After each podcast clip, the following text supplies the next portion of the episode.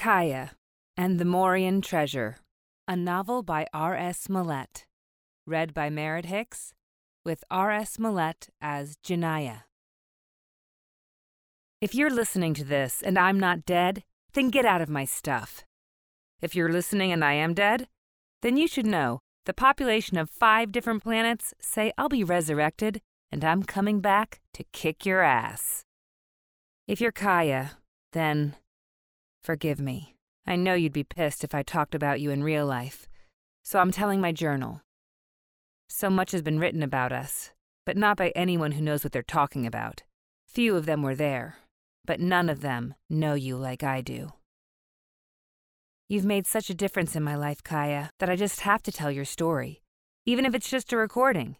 If anyone ever does hear this, I'll pretend to be mad. I'll stomp around and yell, but secretly, I'll be glad that someone else sees you the way I do. You aren't the person history paints you to be, Kiya. Maybe I'm the only one who knows the real you. But now, whoever hears this will know you too. Chapter 1 Victolus. When I first met Kiya, I wasn't the galactic adventuress that I am today. I was simply Nadir Alidus, daughter of the famous Sir Janus Alidus. Don't get me wrong, he was my dad, and I loved him and mom very much. But sometimes it was hard to live in his shadow. Before I had a shadow of my own. I was kind of a geek back then, this wasn't my fault. I was in my first 15th percentage of life. And Dad was a diplomat, so being his little girl was like being royalty geek. I was going to state dinners as soon as I was old enough to use my own knife and fork. I talked like a midlife college professor. I was raised to be prim, proper, and protocolish. The me back then would bore the me today to death. But what did I know? I was the only kid from Kasiri, that's my native planet, living on Victolus, the world where I grew up, so I spent most of my time with mom and dad. Then, when mom died, I don't want to talk about that. She died of a space plague, which is to say, any one of the viruses, bacteria, or whatever from one of the planets she and Dad visited. It took her a long time to die. It wasn't pretty. And it still makes me sad to think about. So that's all I'm saying about that. Though, Mom's funeral was kind of a funny scene when I think about it now. You have to picture all of these formal Victalius sites at an event they knew nothing about. They must be the most uptight beings in the universe. They conform to the evolution of sentient life theory, you know, at least two eyes, two ears, and big brains like the rest of us. But beyond that, Victulusites show little sign of actual life, and this follows them in death. In life, they wear clothes that wrap them so tight they can barely breathe and cover them from chin to toe. They must have bladders big enough to hold an ocean, because, well, let's just say there are a lot of buttons. In death, they are just as bad. The bodies are cremated in some factory, while the friends and family sit around the house drinking tea and not talking to each other or showing any emotion. On Kasiri, we bury our dead. Mom often talked about visiting her parents' graves on the coast. They died when she was about as old as I am now, so they never got to see her graduate from school, meet dad, get married, have me, or any of the other important stuff in life. Mom said it helped her to go there and talk with them. It helped her work things out. She made Dad promise that I'd have a place to visit her. So he arranged for her burial in our favorite place on Victolus a meadow under a big shade tree outside of town. Anyway, the locals did the best they could with a very formal funeral for my very informal mom. Because Dad was famous, visitors from all over the galaxy came to the ceremony. I didn't know any of them except my friend Kuan. His family were refugees from Admiral Gon's invasion of their home planet, Grassa. None of them talked much about it, but Gon was famous for doing horrible things to the worlds he captured. It must have been true because I could see a deep kind of sadness in Kawan's eyes.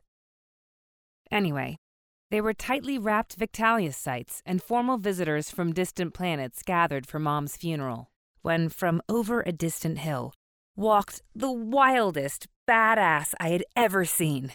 If I'd not spent another minute with her, Just the sight of Kiya's confident strut would have changed my life forever. She was underdressed and overarmed for the occasion, wearing thigh high leather boots, one of which held her switchblade, and a black pressure suit made of nano leather that looked like a corset of straps in strategic places. It was a pressure suit. Of course, I didn't know that when Kiya walked over the hill. I just thought she was there to kill someone. Most space jocks wore their pressure suits under their regular clothes as underwear, but not Kiya. Often, that was all she wore. Well, that and her pistol slung low on her thigh, some funky jewelry that always included a matching set of ear cuffs, and sunglasses with an orange tint to them.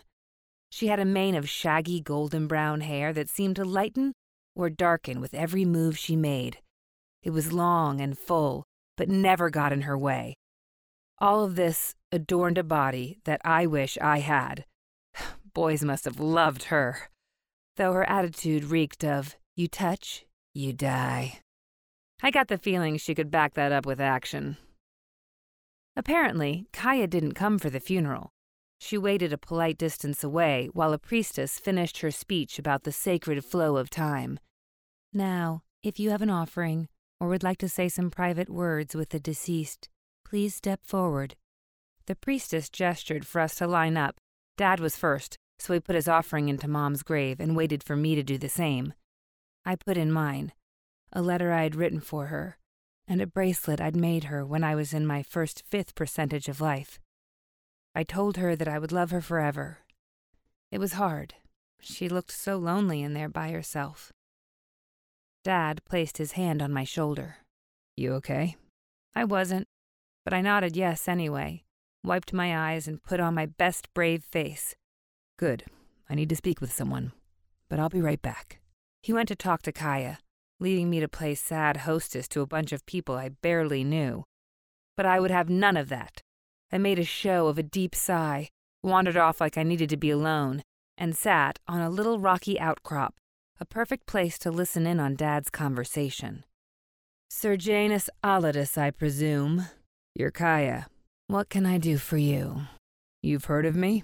Are you the mouthpiece who's trying to unite the planets and get a peace treaty with the pirate systems? I'm afraid so. Then I've heard of you. She was so cool. I imagine I'm not so popular among your friends. Dad was a master of understatement. I haven't got any friends. But there is a price on your head. She paused for a second to see his reaction. During that little pause, I tried to figure out exactly what color her hair was. Each individual strand seemed to have its own shade, from blonde to light red, dark red, brown, and black. The combination made it look tan from a distance, but it would change in the light, or how it blew in the wind, or maybe her mood. I wasn't sure, but I was jealous. My mousy brown hair could never compete with hers. While I mused briefly about her hair, Dad glanced around at his security team. I think the mention of the pirate reward for his capture spooked him a little. Don't worry, I'm no bounty hunter. I'm just a lady with a fast ship trying to make a living. And I got word you might have some work for me. We're not exactly sure, but Kiya figures it was during this conversation that Dad was marked by a sniper. As Kiya said, there was a price on his head among the pirate planets. He was trying to make peace. Pirates don't like peace, as a general rule. They wanted him dead, but not just dead, captured and tortured, humiliated and executed. Deader than dead. I guess with all the visitors coming for Mom's funeral, someone slipped through security and managed to put a mark on Dad, which are entangled molecules that can be traced from anywhere in the galaxy. Don't ask me how it works. Don't know. Don't care. Anyway, he said to Kiya, I want to hire you to take me and my daughter Nadir to my parents' home on Kaziri. Once I know she's settled, I want you to take me to the Council of Pirates. You can collect that bounty. I said I'm no bounty hunter. You'll be doing me a favor. Kiya looked at him like he'd lost his mind. But then he let out a cough that sounded as fatal as his plan. Clearly, his space plague would kill him soon enough. So, what difference would an execution make? There's war coming, Dad said after he'd caught his breath. If I can't stop it, maybe I can influence the aftermath. How so? You ever heard of the Morian treasure? Just rumors and lies. The warlord, Admiral Gon, claims to be close to finding it. If he does, he'll have enough money and power to organize his own galactic war. He won't find it. The Morian treasure doesn't exist. I know, Dad said, which made Kiya take notice. Gon uses the myth of the treasure to sustain his power with the Council of Pirates. Hm, you mean, join me and you'll get your share of the treasure? Exactly. He'll raise a big enough armada whether he finds the treasure or not. So, how do you fight a myth? You create another one. Dad looked over at me.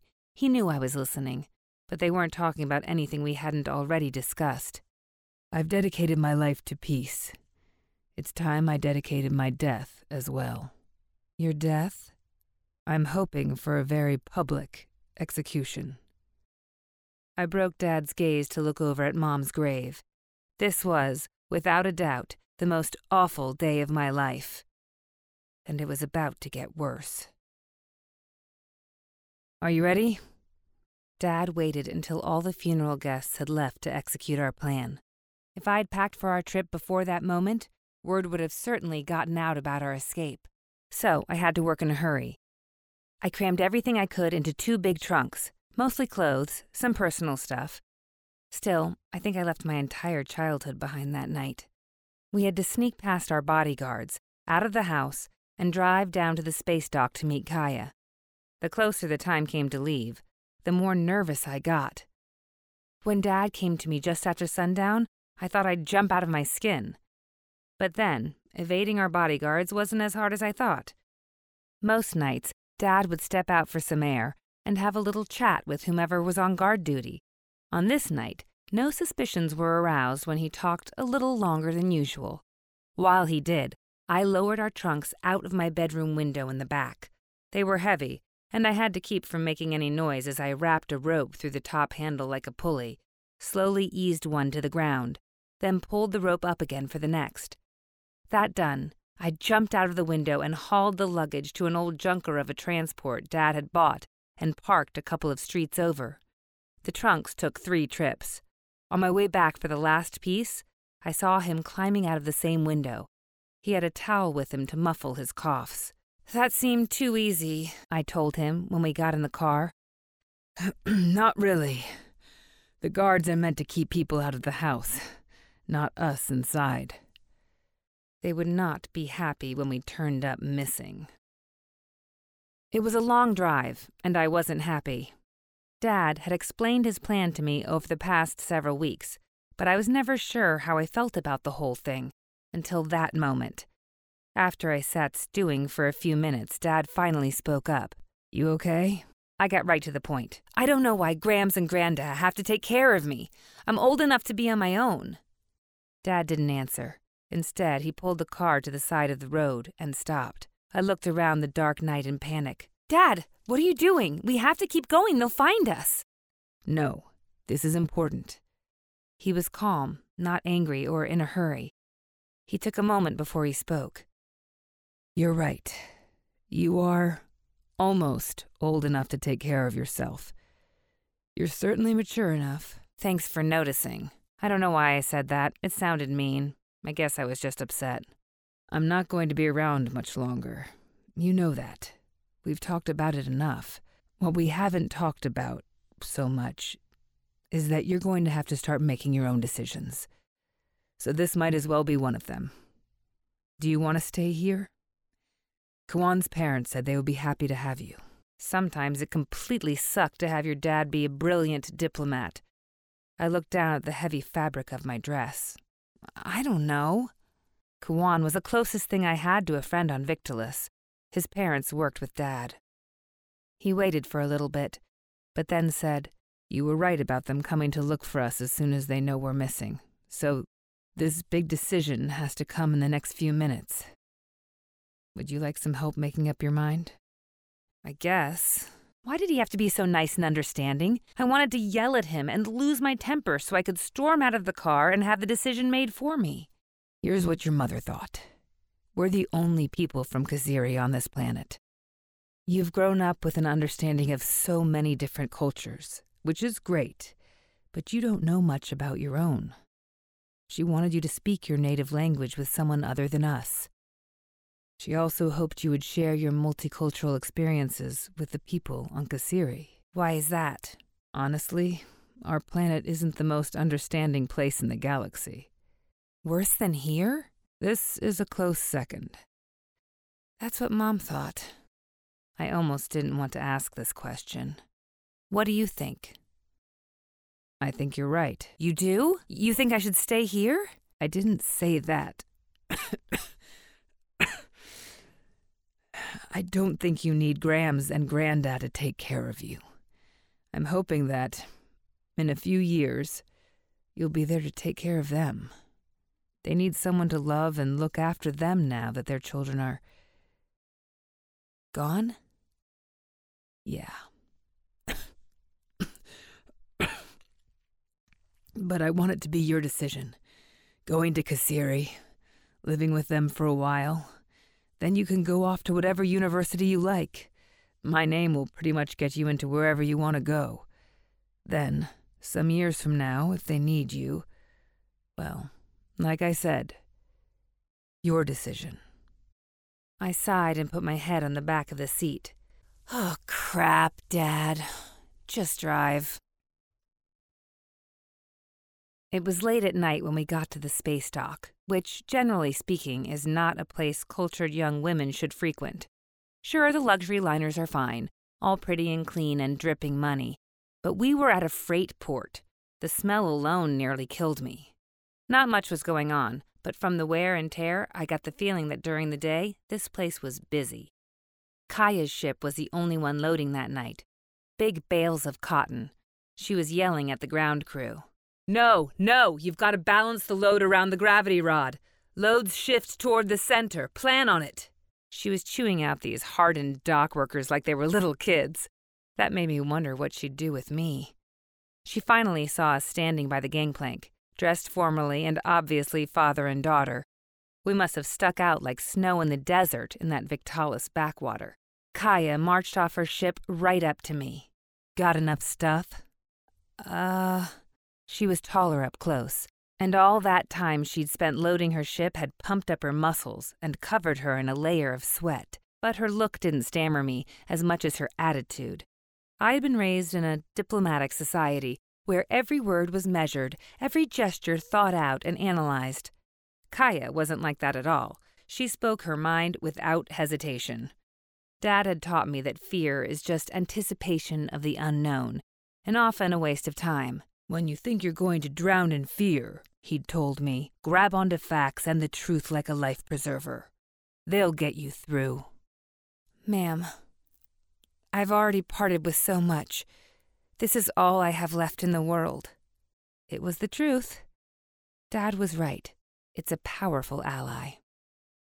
Kiya backed off a bit, but nodded toward the dock workers. I'm paying these guys to load cotton, not luggage. I can carry my own weight, and to prove it, I hoisted up my heaviest trunk. You'll have to stow it all in your quarters. Of course, was all I could manage to say, with the trunk on my back. And don't call me ma'am. I'm not that much older than you are. Yes, ma'am. I thought my legs would break under the strain as I made my way toward the gangplank. Still, when I realized what I'd said, I stopped and looked back. Sorry. Kiya just waved me forward. Between huffs and puffs, I overheard Dad make excuses for my attitude. You know, upset about Mom and stuff. Kiya said, Don't apologize. She's going to have to carry her own weight from now on. I think she knows that. Kiya took the suitcase Dad was carrying. He looked too weak to manage it. As they followed behind me talking about the price of cotton on the ice planet of Clonair, I smiled a little to myself. Kiya didn't rip my head off, and she was helping Dad, who obviously had plague. Maybe she wasn't so scary after all. Maybe. A spaceship on a planet, or down the well, as they call it, is like a sea creature sitting on land. The things just aren't made to fly in an atmosphere. On the rare occasions when they do land on a planet, they generally fall like a meteor and either splash down in an ocean, if they're lucky, or manage a controlled catastrophe near a spaceport. Then the captain has to hope the local crews can mount booster rockets to get the thing back out of the gravity well, which can cost a small fortune. Needless to say, most captains prefer to dock in orbit and take a shuttle down the well. Victalis didn't have an orbiting dock, so Kiya's ship stood rigged for takeoff when I first saw it. Giant booster rockets hugged the craft, obscuring much of my view. The rockets had Victalis labels on them with little merchant translations printed underneath. Typical. The whole galaxy speaks merchant, but Victalis treats it like an afterthought. As monstrous as the boosters were, the vessel encased in them wasn't as big as I expected. What did I know? I was so young when Dad moved us from Kasiri to Victalis. This was practically my first flight. Besides the obvious concerns of exploding rockets, the endless void, burning up on re entry, and things like that, space travel came with other dangers. There was no law in space. The difference between right and wrong was up to each individual's opinion and their ability to defend it. That's what Dad's mission for the coalition of merchant planets was all about making space a safe place for everyone. Coming aboard Kiya's ship made it clear how far he had to go. With each step I took on the gangway, I moved further from the rigid, law abiding world of Victalis and closer to the wilderness of space. Between the booster rockets and the ship proper, I saw an armor plated porthole with a laser cannon jutting through it. The burn marks around the barrel told me that the hardware wasn't just for show. I stopped at the top of the gangway. The blast shields were up, encasing the ship in a dark metal cocoon that made it seem like a dungeon, with Kiya as the keeper. She squeezed around me and led us on board. We stepped onto the main deck, where large masts sprang from below. At the moment, they didn't go any higher than the dome of the blast shields. Their rigging sat folded up, like a bird of prey that had tucked its wings for a nap, or, in our case, takeoff. Above the floor level and toward the back was a command deck. From all the equipment, well worn captain's chair, knickknacks, little kitchenette, as well as its general lived in look, I figured that's where Kiya spent most of her time. Under the bridge lay the entrance to the crew's quarters. Judging by the dark grunge of age, this door might have led to the home of a troll or some other ghastly creature. Suddenly, it dawned on me that we were going to have to travel with Kiya's crew. She was scary enough as captain. What beasts did she have to do her dirty work? This way. Following her through the door and down the steps, I discovered an emptiness almost as scary. Where's your crew? Don't have one. Most of the quarters have been converted to cargo space. She indicated a room across from the stairs that completed the image of a dungeon. It was more prison cell than room. You can stow your gear in there. We won't be aboard that long. But there's a cot if you get tired. I would never be tired enough to sleep on that pile of rags. To Dad, she said, Your quarters are on the port side. Come on, I'll show you. And she led him down the hall. No sooner had I lugged my first trunk inside than Kiya popped her head in. Get the rest of your luggage, strap it down, and come up to the command deck. We're taking off as soon as the cargo is aboard. I managed to wrestle my other trunk into the room and strap both in place as best I could before going up to join the others. Kiya had rigged two seats next to her captain's chair, but they looked pretty temporary. I got the feeling she didn't like to travel with company. Dad had already buckled himself into the chair on Kiya's right, so I took the other one. As soon as I sat down, Kiya lashed me in place with impressive strength and complete purpose. There was no apology in her handling of me, none of the may I or if you please that I had been raised with. She wasn't rude, she just had a job to do, and she did it. Can you breathe? was all she asked. Barely. Good. Kai would often say that the only way to get out of a gravity well is for something to blow up. You just have to hope it's not you. Those words wouldn't have comforted me then, but I could have used some kind of warning of what was about to happen. I mean, I knew what rockets were, and that we were about to blast off but I figured Kiya would have to sit down first, right? I wouldn't have to worry until then, right? Wrong. Instead of taking her seat, Kiya stood on a disc.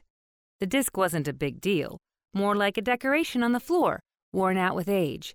It was just a little wider than her shoulders, so with her feet on its edges, Kiya looked like a general surveying her troops. She put on her wicked cool orange sunglasses. Looking over her shoulder, I could see masses of swirling psychedelic colors on the inside. Ship! I nearly jumped out of my skin. In a single word, she left no doubt about who was in charge of this operation. System status. All systems are go for takeoff. The voice of the ship was terse, but calm, and sounded like a guy, though I could be wrong about that. Hard to tell. Sneaking a peek behind Kiya's glasses, I could see tiny text scrolling in the left lens, which Kiya ignored. Flight path status No immediate atmospheric craft. 50 ships in orbit, alerted to our trajectory. 273 low orbit satellites, all outside our window. Kiya ignored more text and flight path graphics that I could see flickering over the other images on the inside of her glasses. I noticed that on the command desk, which once upon a time must have occupied three or four crew members, each monitor seemed to show one of the elements that added to the composite view in Kiya's glasses.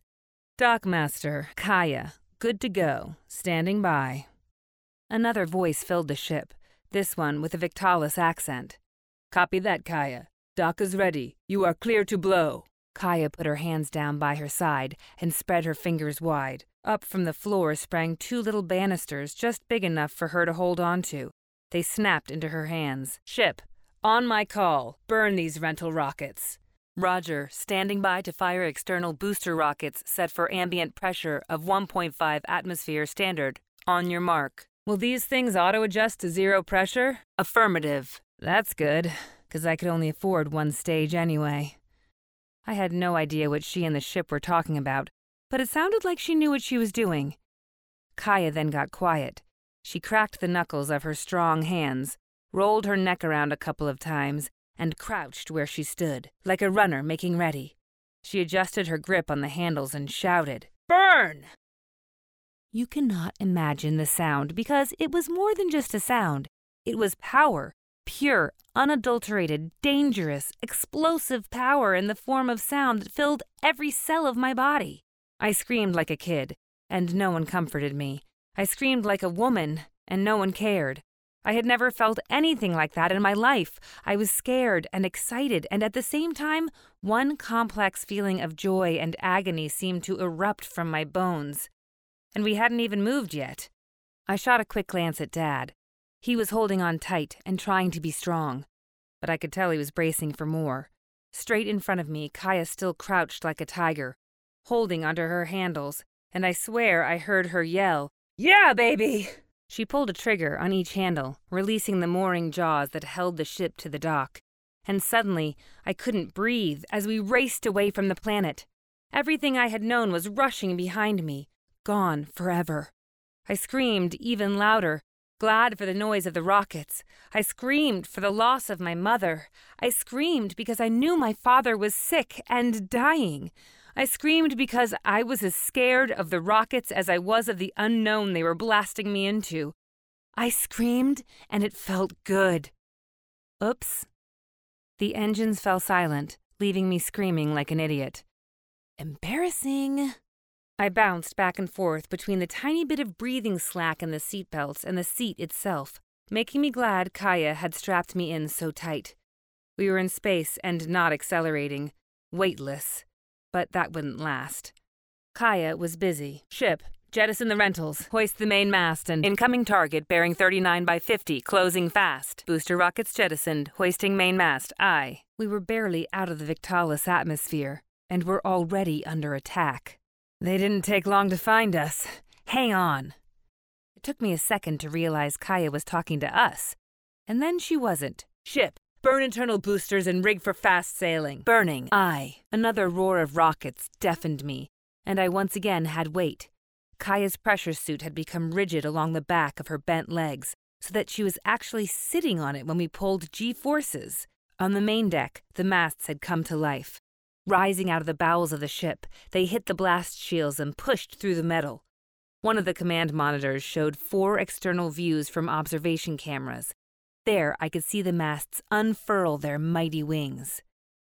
The ship's alarms cracked me out of my fascination with the workings of the vessel. Incoming missiles! The monitors were going crazy with red flashing lights. Kiya turned to Dad with a casual rapport. This might get a little bumpy. She then started surfing on the disc, which was floating on the floor. She leaned to the left, raised her right arm. The monitors showed the wings shift accordingly, and the ship turned to the left.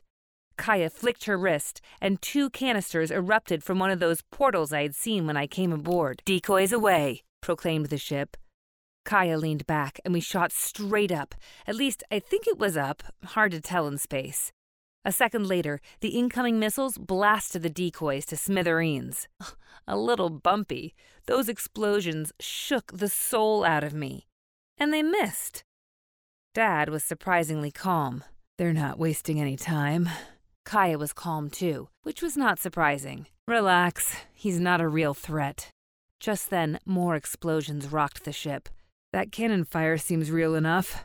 How did Dad know about cannon fire? Kiya looked up, and I guess the glasses looked with her, 'cause she said, That's Derek's ship. Like she could see it. He's an old friend. As if to say, Ha! Derek's cannons exploded against the ship. Kiya shouted like he could hear her. You still shoot too quick, Derek! Then she turned to us. I know all his moves. And again we were blasted. This time harder and longer, making Kiya mad. Hang on, we're going to tick. Now Dad was scared.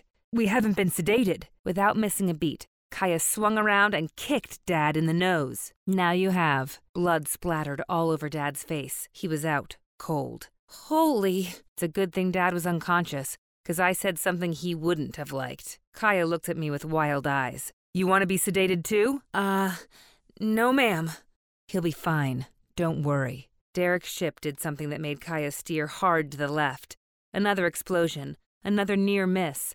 But I was worried about something else. They say you'll go crazy if you tick without sedating. Kiya cocked her leg up like she was going to kick me too. I never sedate. Do I look crazy to you? Well, yeah. It was true. Her eyes were wide with excitement, and her hair had changed color. Instead of the multicolor brown, it was now a glossy black. Under this new look, she smirked, closest thing to a smile I'd seen from her. I like you, kid. Instead of kicking me, she pressed a button on the console in front of her, and we ticked. Imagine living your entire life in less than an instant, yet experiencing every moment of every day of every year. Then imagine that you don't like how it turns out, so you go back to where you think it went wrong and live your life all over again, still in less than a second. Don't like the way that one turns out either? Do it again and again and again and again. Eventually, lifetime after lifetime pile up on each other. You experience every bit of them from birth to death, but all in less time than it takes to blink. Then, just as fast as it started, it stops. That's a small fraction of what it's like to be awake during a tick. Not that it really stopped for me. It actually got worse. The tick was over, but I was still tickled, as they call it. When we popped back into time, the lives began to last a little longer, and it hurt. When someone hit me, I felt it physically. When a loved one died, I felt it emotionally. And millions upon millions of such painful possibilities flooded me all at once. I found myself screaming again. Through this haze, I heard one voice shouting at me. That's the pain. It was Kiya's voice. Feel it. Let it happen. You can't run from it. All the emotional pain you're ever going to feel in your life, here it is. All at once. Her words weren't exactly helping. But then again, I was just barely aware that she was real and not just another one of the temporary lives flashing before my soul. Every broken heart you'll ever have, every death, every loss, every betrayal, it all happens. She wasn't lying.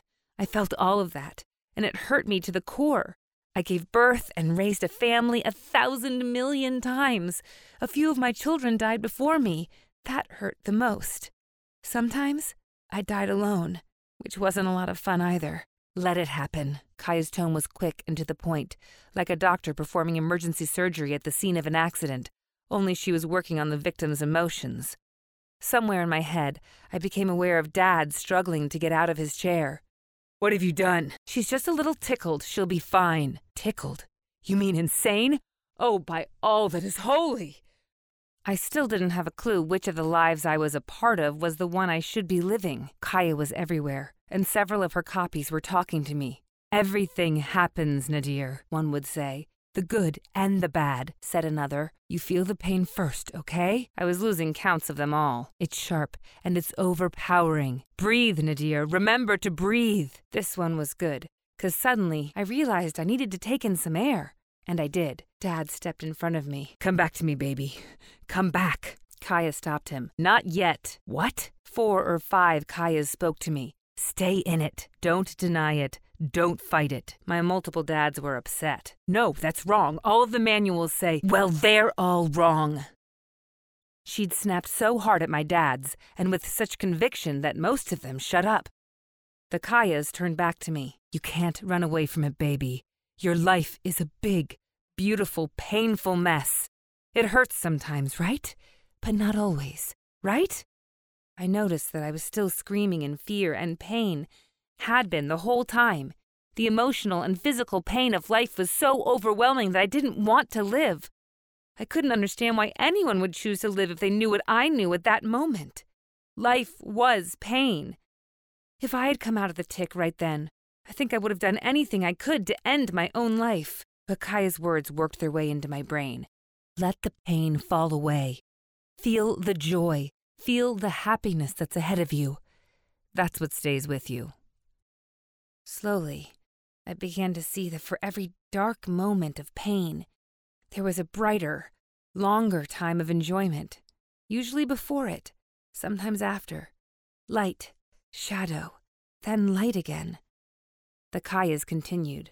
Everything happens, the good and the bad. You feel the bad first and most, but it doesn't last. Don't linger on it. Find the joy. As she said that, the brighter moments blocked out the painful ones.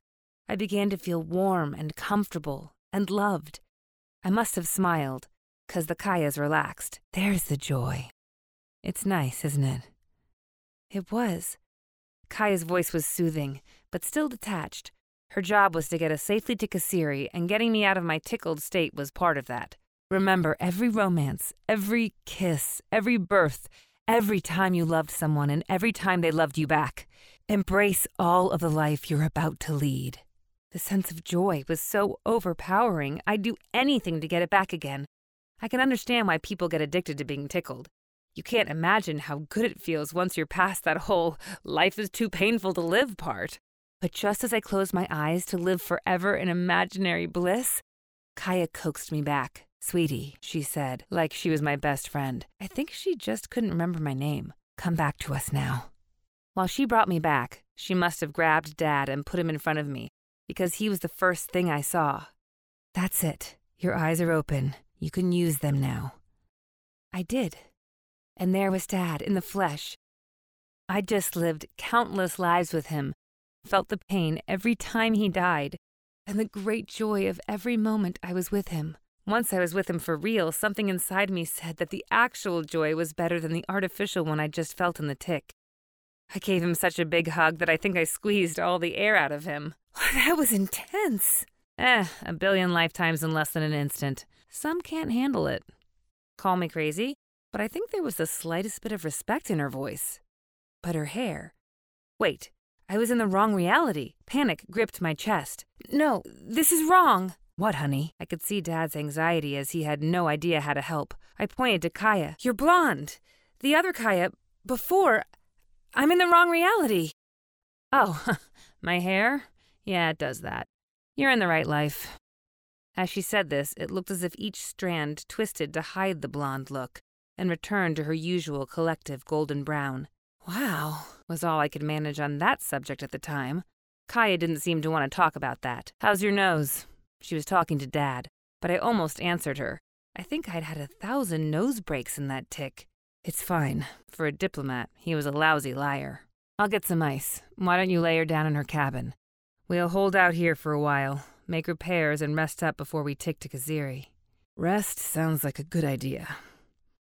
As he took me to my room, I realized that it had only been a few minutes since we'd taken off, but for the first time in what seemed like days, it was quiet. I liked the quiet. It meant I wasn't screaming. But it wasn't quiet enough. The mark that had somehow been put on Dad at home was shouting to its master, telling the pirates exactly where we were. Turns out, that moment of calm was just a lull in the storm that was about to kick into full gear.